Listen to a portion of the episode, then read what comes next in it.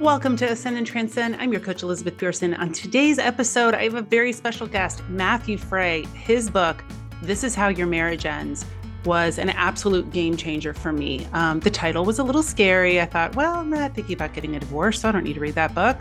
But I couldn't be more wrong. It's it's really about how to preserve relationships, not only marriages, but I think relationships between family members, even employers.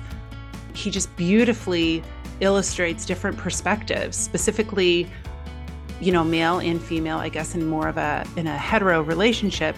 But you guys, the teachings are applicable, I think, to a lot of different areas of our lives. We talk about all sorts of stuff. We talk about, you know, what things our partners do that really get under our skin.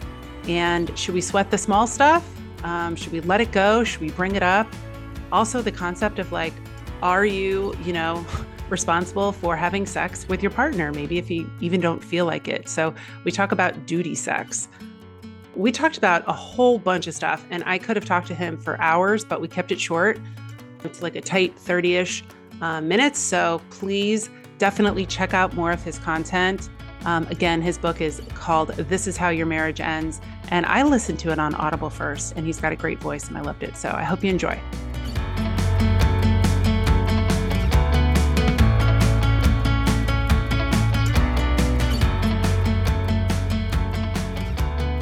Matthew, I am so excited to have you on as a guest today. This has been a few weeks in the works. And in that time, I've been able to listen to your book. This is how your marriage ends, which you guys, I don't care if you're married or not. I think that this is just a book on relationships. I think that it's helpful to anybody who reads it. And I felt like this book manifested in a time in my life when I really needed it.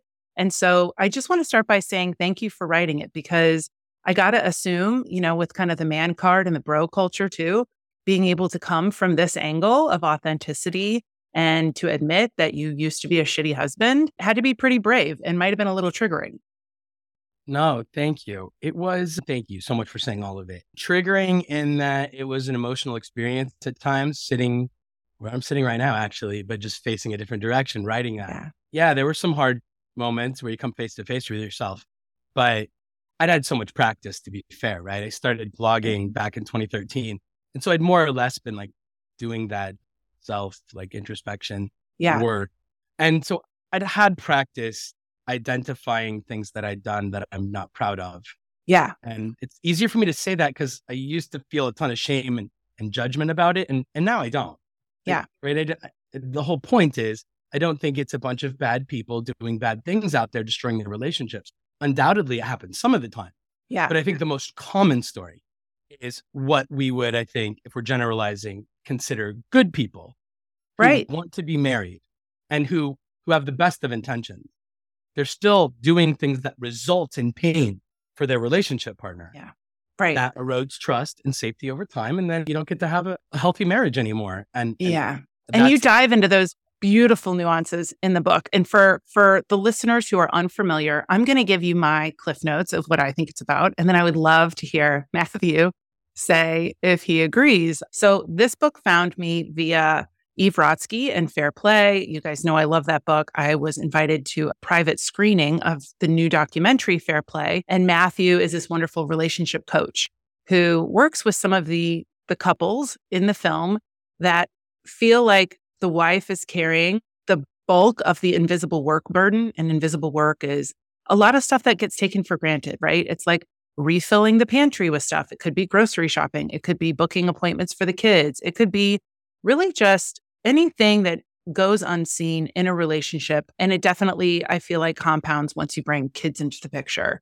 So I was sitting there watching this documentary and I was just blown away because I felt like there were so many women gasping in the room, right? There were a lot of these men featured, and God love them for being agreeing to be in this documentary, who you could see just kind of fumbling their relationships apart, right? And these women are just kind of suffering in silence. And so I said, I have to read this book. And I, I even kind of checked myself because my husband and I share an Audible account. And I didn't want him to see the title and get freaked out, right? This is how your marriage ends. And it's this beautiful visual of this vase that is cracked with these flowers in it. But I think probably a minute or two into listening, because I'm an Audible listener, I like to walk. And Matthew has a wonderful voice. So I highly recommend the Audible. But then you got to get, then you got to get the actual print book as well, because you got to go back and like highlight stuff. But he really gives this wonderful perspective of the man, which I don't think that we get a lot. I think that on, on a lot of podcasts or things like that, it might be veiled with some sort of other conditioning, right? Of like how men should respond to things. And I think it took a lot of guts to admit that sometimes good men can be shitty husbands. And Matthew admits to that himself. So that was my take on the book. And there were all of these wonderful, eye opening exercises and things that you could do. And I started using them with my husband and then giving him the cliff notes of the book. And now he's listening to it. But I think that it's a wonderful way to just kind of shore up your relationship and be able to see both perspectives, which Matthew does brilliantly in this book. Did I get it about right? I leave the superlatives to you. That is really that? kind and flattering. Thank you. Okay, good. No, right? It's, I mean, you, I think you summed it up beautifully. I just have this take that there's a lot of, it's a huge misunderstanding, I think, is the average story in the average relationship. Going to those guys that you described in, in Fair Play, right? It, I don't think any of them have like poor character necessarily. I think they have massive blind spots around how things they do or things they don't do result in the experience that their their relationship partners are having. Yeah. And a failure to understand how your relationship partner is feeling, particularly when it's negative, right, decreases trust in a relationship. Yeah. Well, I think you tell the story of the cup by the sink. And I would love for you to tell our listeners just kind of a brief overview of what that was in your relationship and what that represented. Uh, so, all right. So it was a drinking glass I used to leave like by my sink. It was to take vitamins and, you know, like medicine and crap in the morning. And there was a conversation in our relationship about whether that glass should be there or not. And I used to get frustrated with her for, you know, what I perceived be her like complaining to me or nagging me or giving me grief about it. I'm like, who elevates a glass by the sink to a marriage problem? Like, who does that? Like, there's all these big, important things in the world, right? There's all these things that matter, and there's things that don't matter. And it's like, why are you giving me trouble about things that don't matter? Was my general assessment of the situation. And yeah. I know I've come to believe something radically different about what that glass represents. And so back in 2016, I wrote an article. It is to this day the most popular thing that I've ever written, the most read thing that I've ever written. And the, the title of the blog post was She Divorced Me Because I Left Dishes by the Sink. Pretty good chance somebody listening yeah. like read that before. Right. It's right. It, it serves as this like interesting sort of way to think about like what's allowed to matter to somebody in a relationship. And criticism I get is almost always from men, not always, but often. And and the feedback is, Matt, taking all the blame for your marriage here, why aren't your feelings, your opinions about the glass taken into as much account as your wife's? Why aren't your your voice allowed to be heard as much as hers? Why can't your desire to put the glass there equal the same as her desire to not have it be there? And so maybe her intolerance to your desires is the reason that your marriage ended. Right? I get that feedback all right. the time. And I used to not know how to answer that. And I think that I do today. I think that the most fundamentally true thing about that scenario is my feelings absolutely matter as much as my wife. That's A. B. Every time I had to go into the cabinet or the dishwasher to extract a glass in order to take the vitamins and medicine I took, I never once felt pain. Not mm. one time did anything sort of negative or bad happen within me. There was no harm. But whether I perceive it to be fair or, or reasonable isn't really relevant. When my wife walked in the room to discover the glass by the sink, she did have a negative experience. There was pain. And because I think I've come to understand that for my wife, the glass sitting there was a piece of evidence that communicated to her I'm married to somebody who will always do whatever he wants, whatever he thinks, whatever he feels. And he will continually choose himself over me. Because no matter how many times I try to advocate yeah. for these things that I care about, he either does them intentionally because I don't matter to him, or he does them thoughtlessly because I don't matter to him, because I'm not important enough for him to even consider and remember and think about. And so I just yeah. think that is more or less, and everybody's got a dish by the sink in their relationship. Everybody's got probably probably 30 of them. You know, right. like things that each relationship partner views through an entirely different lens. And it is inability for one to like apply the correct, not the correct, or the, I really mean accurate meaning. Right. People are allowed to interpret the world differently. And I think it's fine, right? We just had election day in the United States. Like Yeah. people think and feel very strongly differently about things. And, and one isn't necessarily more right than the other from like a third party perspective. Right. But these people on opposite sides of the political aisle don't necessarily need to trust each other because they live in the same home, because they Right. promise to love and serve each other all the days of their lives. Right. Not honoring that which matters to another human being with whom you share bed, children, money, homes, that is the recipe for trust erosion. And then you don't get to have a functional relationship. Right. And I I- find that to be a tragic story that good people accidentally poison their relationships. I love that you say that it, you know, so many times throughout the book, Matthew explains that without trust, there is no relationship, right? So that trust erosion for me in my marriage, the, the glass by the sink, if you will, would be when my husband says he's going to be done with work at five, right? So, especially when the kids were little and the nanny would leave at like three or whatever. So I would take my time that I could have been applying towards my career or, you know, clearing things off the deck, if you will and he would promise he'd be out at five to kind of tag in and just be with us. And so many days it would be like 505, 510, 515. And it's the whole, well, he's working, you know, like give him a break. Well, I'm fucking working too. And I I came down here at three o'clock to relieve the nanny, right? So every time he would come out and he would, I told him, you know, it's a betrayal. This really is a betrayal. You said you'd be out here at five. All I needed you to do, if one day it's running long, is to duck your head out and say, it's five o'clock. I know I said I'd be here. I've got one more email or whatever. But he wouldn't do that. He would just try to cram it in and skate out as close to five as possible. And that became a huge issue. Like the five o'clock, this is what time you said. Because to your point, Matthew, I don't think I could verbalize it then. I just got really pissed off and would then give him the silent treatment or withhold sex or something. But in the moment, it was, I told him this is very important to me. And I'm out here with our baby and he can't be out here at five o'clock. Like, what the fuck? This is not a hard ask, right? It's like the it's like the dish by the sink. And I think what Matthew brilliantly goes in the book too and talks about is like duty sex, you know, all of this stuff. And that is one thing that I get a lot of feedback from clients about when they do start to really have this trust erosion or there is some invalidation of what they see as a priority. And then now the sex is just another thing they have to check off the list. And I love that in your book, you said under no circumstances is that your wifely duty should you be having sex when you don't want to have sex. So is that another area that you get a lot of feedback from from the book or do people not really want to bring that up? I wouldn't. I don't. I in my in my coaching sessions it is Mm. such a frequent like dynamic in a relationship. And Yeah. I mean, I, discussing it 45 minutes ago, it's unwanted sex isn't okay, right? Can we like Right. societally agree that the decent thing is that people should not have sex when they don't want to? Yes, okay.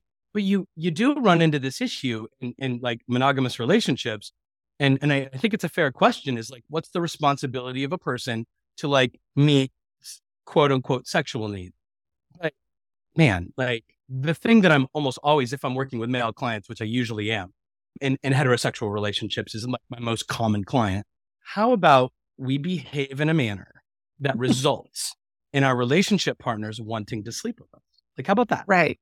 like, Right. how about we do things designed to elicit like the reaction and it, right? And it's nuanced. It is, it is intimate emotional connectivity because, because the experience of living with us is one that says this person loves me, has my back, sees me, knows me, cares about Right. me, right? Cares about my pleasure points physically and otherwise right? Right. Does things that honor my experiences. I feel completely seen, listened to, loved, supported. Right. He's never once made me feel like an animated masturbatory device.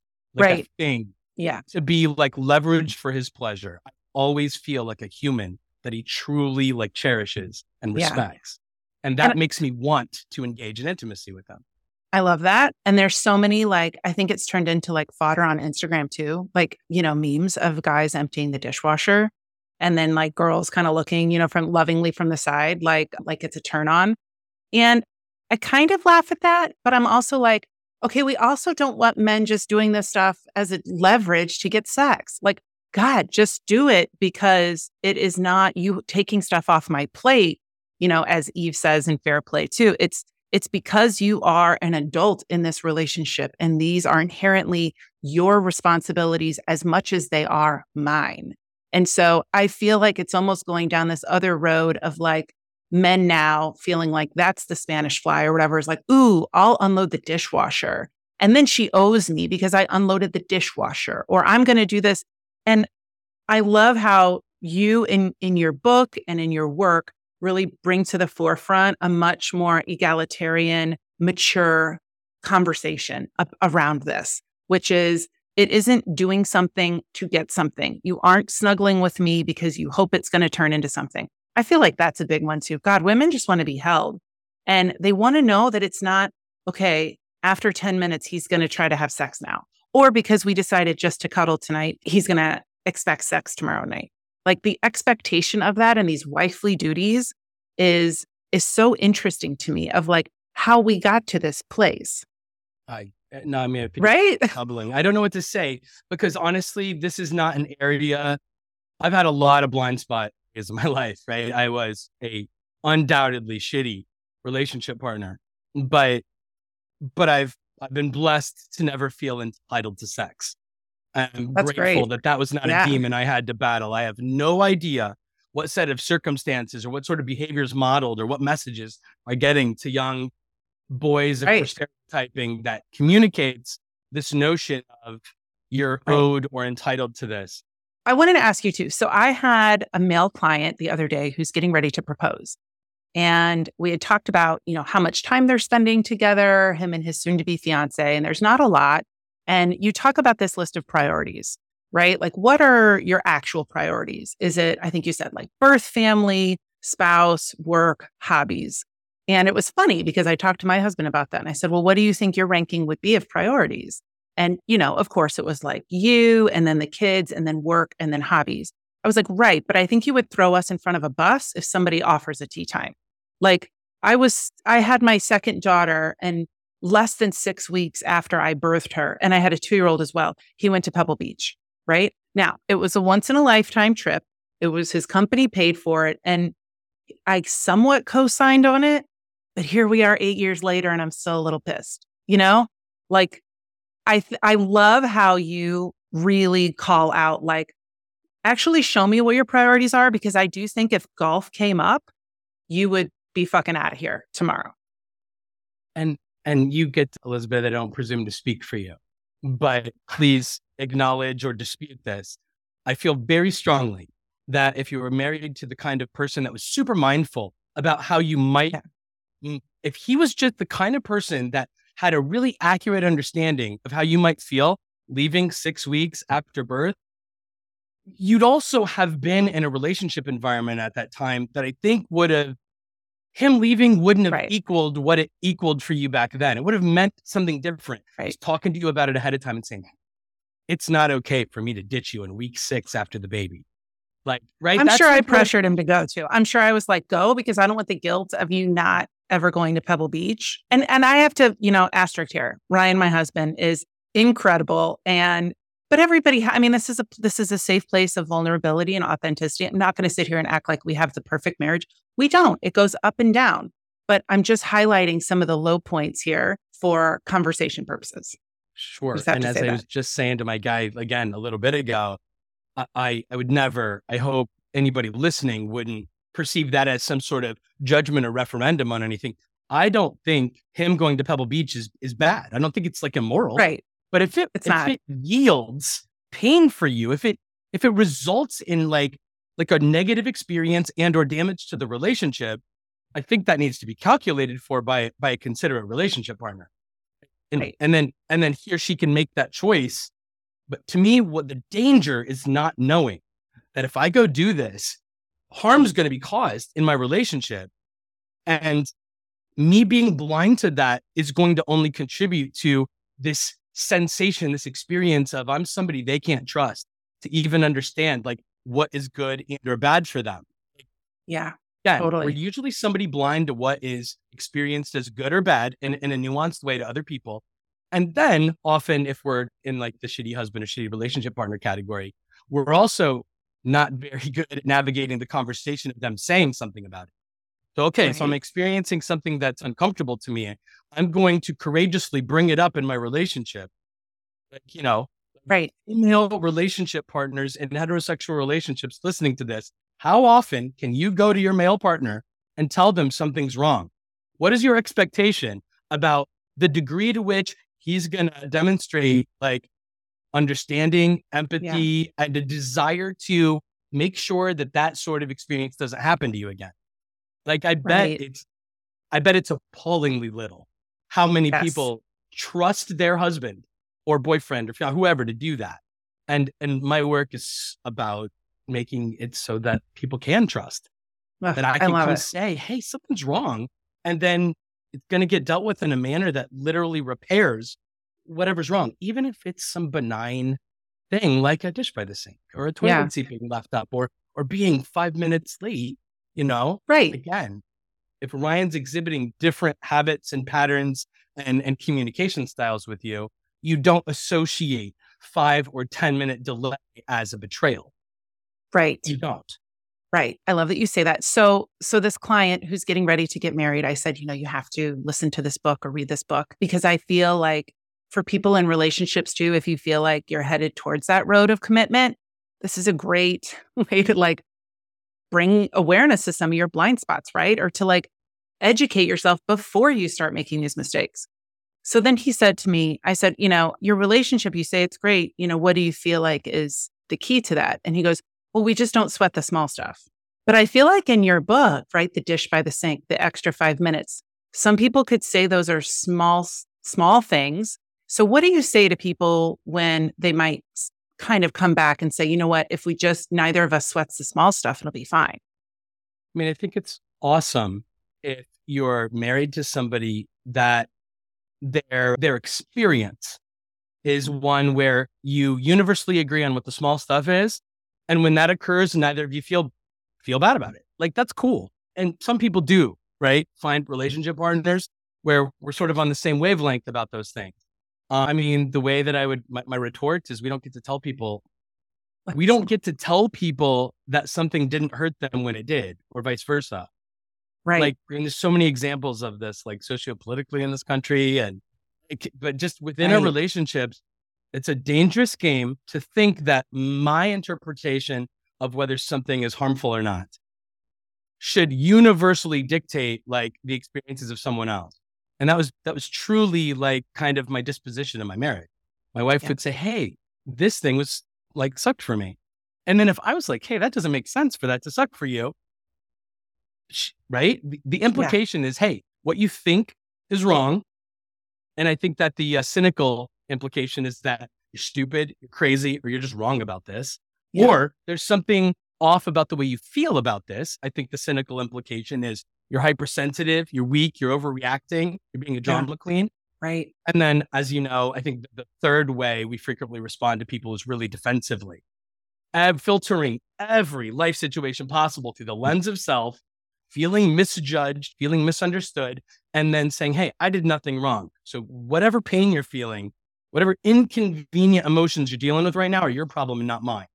Yeah. Not blaming me for them these are the three responses. Something's wrong with your brain something's wrong with your feelings something's like you're you're treating me unfairly by suggesting i did something wrong right now and i'm going to be defensive. Those are the three mm-hmm. versions i think we just habitually bring to disagreement relationally and i yeah. think damage the degree of trust and intimacy and connectivity we have between us when we do that.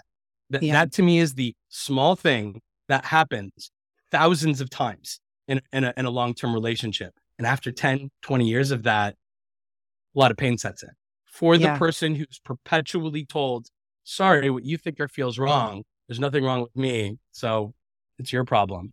Right. And the experience is you're on your own to feel this bad thing. I don't have your back because I don't agree you should feel it in the first place.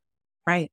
And I think it, the door swings the other way. I've started to notice myself dismissing some of Ryan's emotions right? I think a lot of times he can feel invisible because it's me and the girls. And sometimes he'll say, like, does anybody even hear me?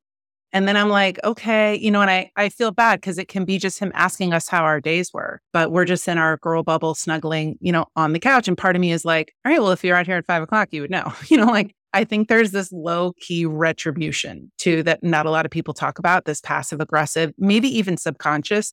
Once you get to that level, it's like, okay, you dismissed my feelings. So I'm going to do it too, but maybe in a more low key way that isn't so obvious. So I feel like a lot of my girlfriends too, they'll do, they'll cut back, if you will, you know, the death by a thousand paper cuts. And then at the end of the day, you're just slightly, you know, cutting each other. But at the end of the day, also, and you say beautifully in the book, well, you know, he's still a good guy, so you can't divorce him. He hasn't cheated on you. He's not a alcoholic or a gambler. All something like that could be incredibly impactful. Not that all those relationships need to end in divorce, but I think what's so beautifully purposeful about your book is you say, you know, broken marriages lead to broken people, lead to broken children.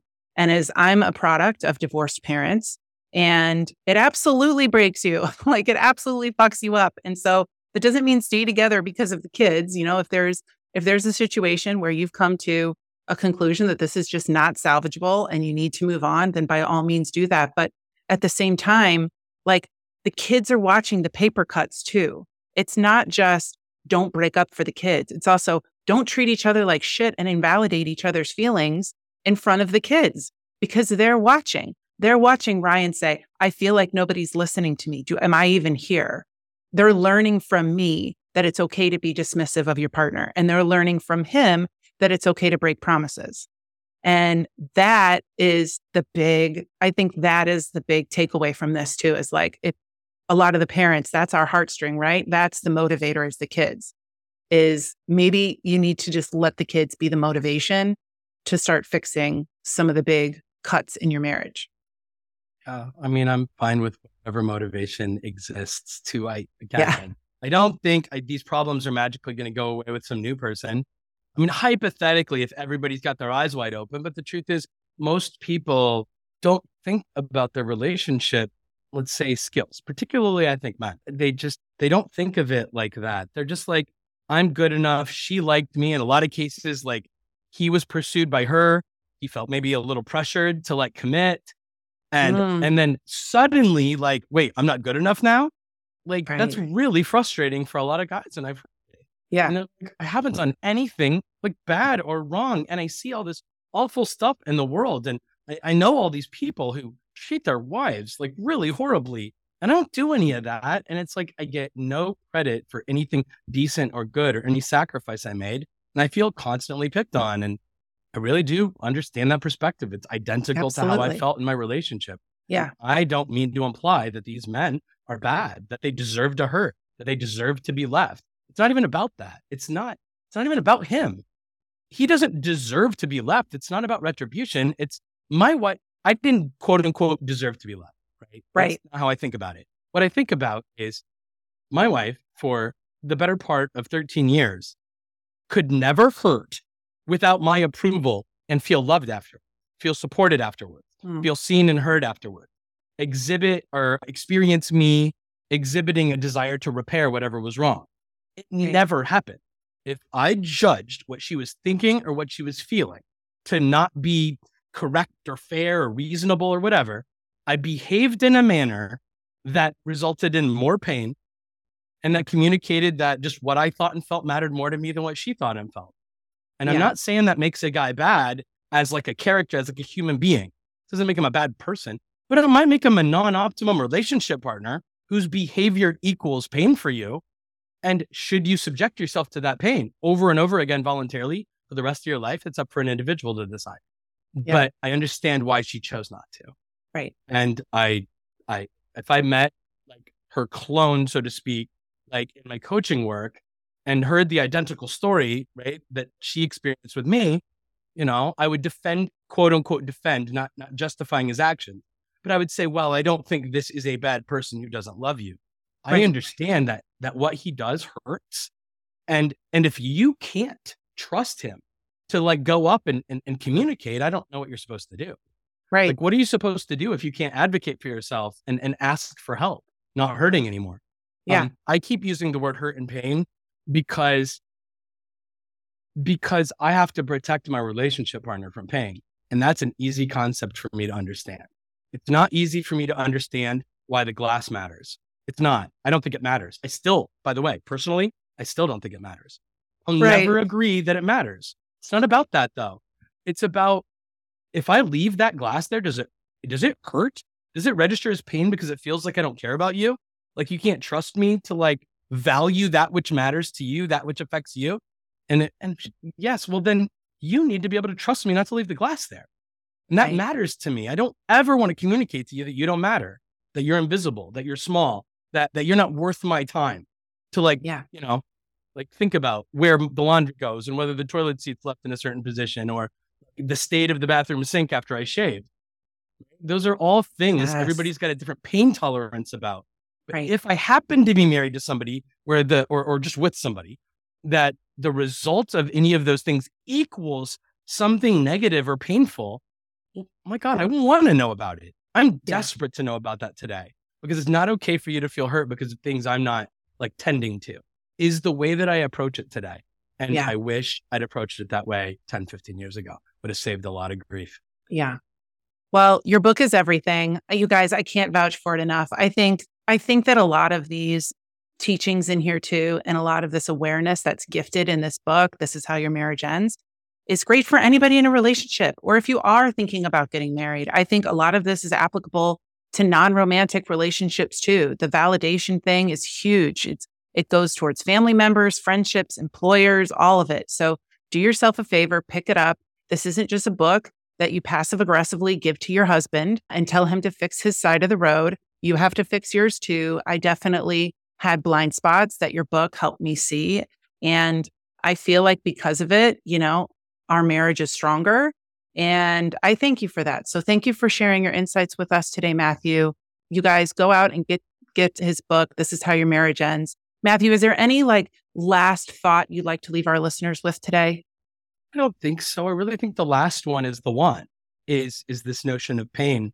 I, I, I think some people really get frustrated and it feels like, well, my preferences don't seem to be valued by this other person. They're fighting for their preferences.